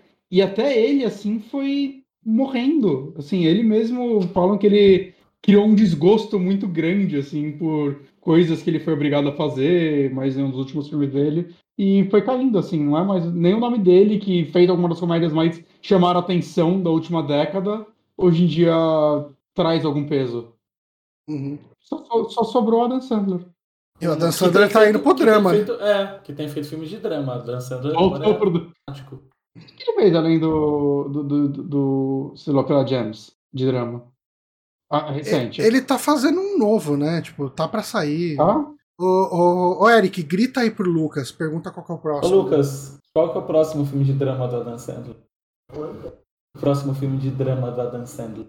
Ah, ele vai fazer um rolê mexer com Savage Brothers. Tá, mas eu não sei, tem o Joias Brutas e depois não, não sei. Não, tem diretores de fazer um filme. Os diretores do Joias Brutas vão fazer um filme novo, de novo, com ele dramático. Ah, okay. Sobre colecionismo de carros. Meu cartas, Deus. Cartas. Cartas. cartas. É, vai ser sobre, provavelmente uma carta de médico. Nossa, pior. já, já, já não sei, não quero ver. O não, drama do colecionador de carta de Magic. O drama. Ah, bom, é um drama no Brasil que custa caro, mas tudo bem. Vamos entrar nesse Não, mas fala. Mas enfim, é, cara, eu gostei muito de ver. Eu acho que o Daniel Radcliffe ele é um ator muito bom. Ele é bom, ele é bom. É, é. Eu gosto, tipo, tudo que eu vi dele, além de. E eu acho que ele tá ótimo em Harry Potter. Uh, uh, mas tudo que eu vi dele, além de Harry Potter, eu gostei. É o que a gente falou no podcast de Maniac, né? Ele e o Elijah Wood fizeram duas das franquias mais lucrativas da história e aí eles, de vez de irem atrás de outros blockbusters, eles saíram fazendo uma porrada de filme indie, porque eu acho que eles nunca mais vão precisar ganhar dinheiro na vida. É. E aí eles pegam uns papéis muito mais interessantes do que se eles estivessem hoje fazendo filme de super-heróis, saca? Eu respeito bastante os dois por isso. Eu gosto daquele filme que todas as pessoas ficam falando a verdade para ele. Acho que é Horns o nome. Horns. Horns. Ah, sim, sim, sim. É do livro do Joe Hill. Eu, eu adorei esse filme. É muito legal. Eu gosto do que ele é o morto que peida. Eu sou uma pessoa simples. Nossa, esse é muito bom. Ele é muito bom esse filme. Ele é muito bom, mas é muito difícil de convencer as pessoas a assistirem ele quando você diz que o filme é sobre um morto que peida e que com isso ele consegue se locomover na água. É muito fácil de convencer elas a assistir um filme quando você fala sobre um morto que peida. É, meus amigos são um pouco mais chatos. Eles e, ele, e ele é o Harry Potter. É. E o é o Harry Potter e o, o Charada do último filme. Hum. É dos diretores do Tudo em Todo Lugar ao mesmo tempo. Ah. É, é muito bom esse filme mesmo, assim. Ele, ele, é mais do que isso, é que esse é a sinopse base dele. Não, mas é, foi o suficiente para me fazer ficar interessado para ver. Um morto que peida e nada um com esse peito. E vira tipo um motor de lancha. É, é o que eu quero no cinema. Não, pra mim isso que é arte. É pra isso que eu pago o energia elétrica. Uhum. Eu acho que é isso, então é, eu recomendo, se você tiver aí como dar seus pulos para baixar o torrent, é, recomendo. Ele é divertido e eu acho que é tudo que eu precisava para, sei lá, para um domingo à noite. Divertir às vezes é mó legal, né? É, é eu gosto de diversão. Diversão, recomendo. Hoje eu vim aqui recomendar, pessoal, diversão. É diversão, alegria. Muito... Alegria. Grande Diogo Defante. Uh, com isso, então, a gente encerra mais o podcast. Eu queria agradecer muito a presença do Eric aqui. Eric, se quiser falar de alguma coisa que você está jogando ou assistiu, é, a porta está aberta aqui. É só se humilhar de novo que a gente deixa. É só se humilhar. Pode deixar, eu vou, pode deixar. Eu vou mais uma vez falar, gente, por favor. Inclusive, a presença do Eric aqui fez o nosso querido Vininzo chegar aqui fazer um comentáriozinho, ó. Meu estava Deus entrando no banho saudades. quando descobri no tweet do Lucas Pires que o Eric estava aqui. E ele entraria logo logo. Estou somente de camiseta, sentado na privada, com o celular na mão, aberto o tweet. Live histórica. Aí, ó. Que bom, que bom que você me ouviu nesse, nessa circunstância, eu espero continuar sendo a voz da sua consciência. Aí. Com certeza você é. Mas, brigadão, Eric. Eu queria agra... Eric, pessoal hoje em dia te segue só no Twitter. Né? Isso, me siga E no TikTok. Twitter. Não, não me sigam no TikTok. Não? É, não, faz tempo que eu não faço vídeo no TikTok. Mas quem quiser me seguir no TikTok é o mesmo do Twitter. É Eric Santos SP, tudo junto. Eric com CK. O que, aliás, foi o que motivou meu antigo apelido, que era Eric Seika, mas é, esse- essa história fica para outro dia. Justo. Ah, obrigado quem acompanhou aqui ao vivo e semana que vem estaremos aqui no Twitch de novo para gravar o próximo episódio do Rádio Sete Peles, que vai ser sobre Terri- Terrifier 1 e 2. O filme do palhaço com os dentes feios. O Dentuço. E a gente volta então semana que vem. Um abraço para todos. Até mais. Valeu, gente. Valeu pelo convite.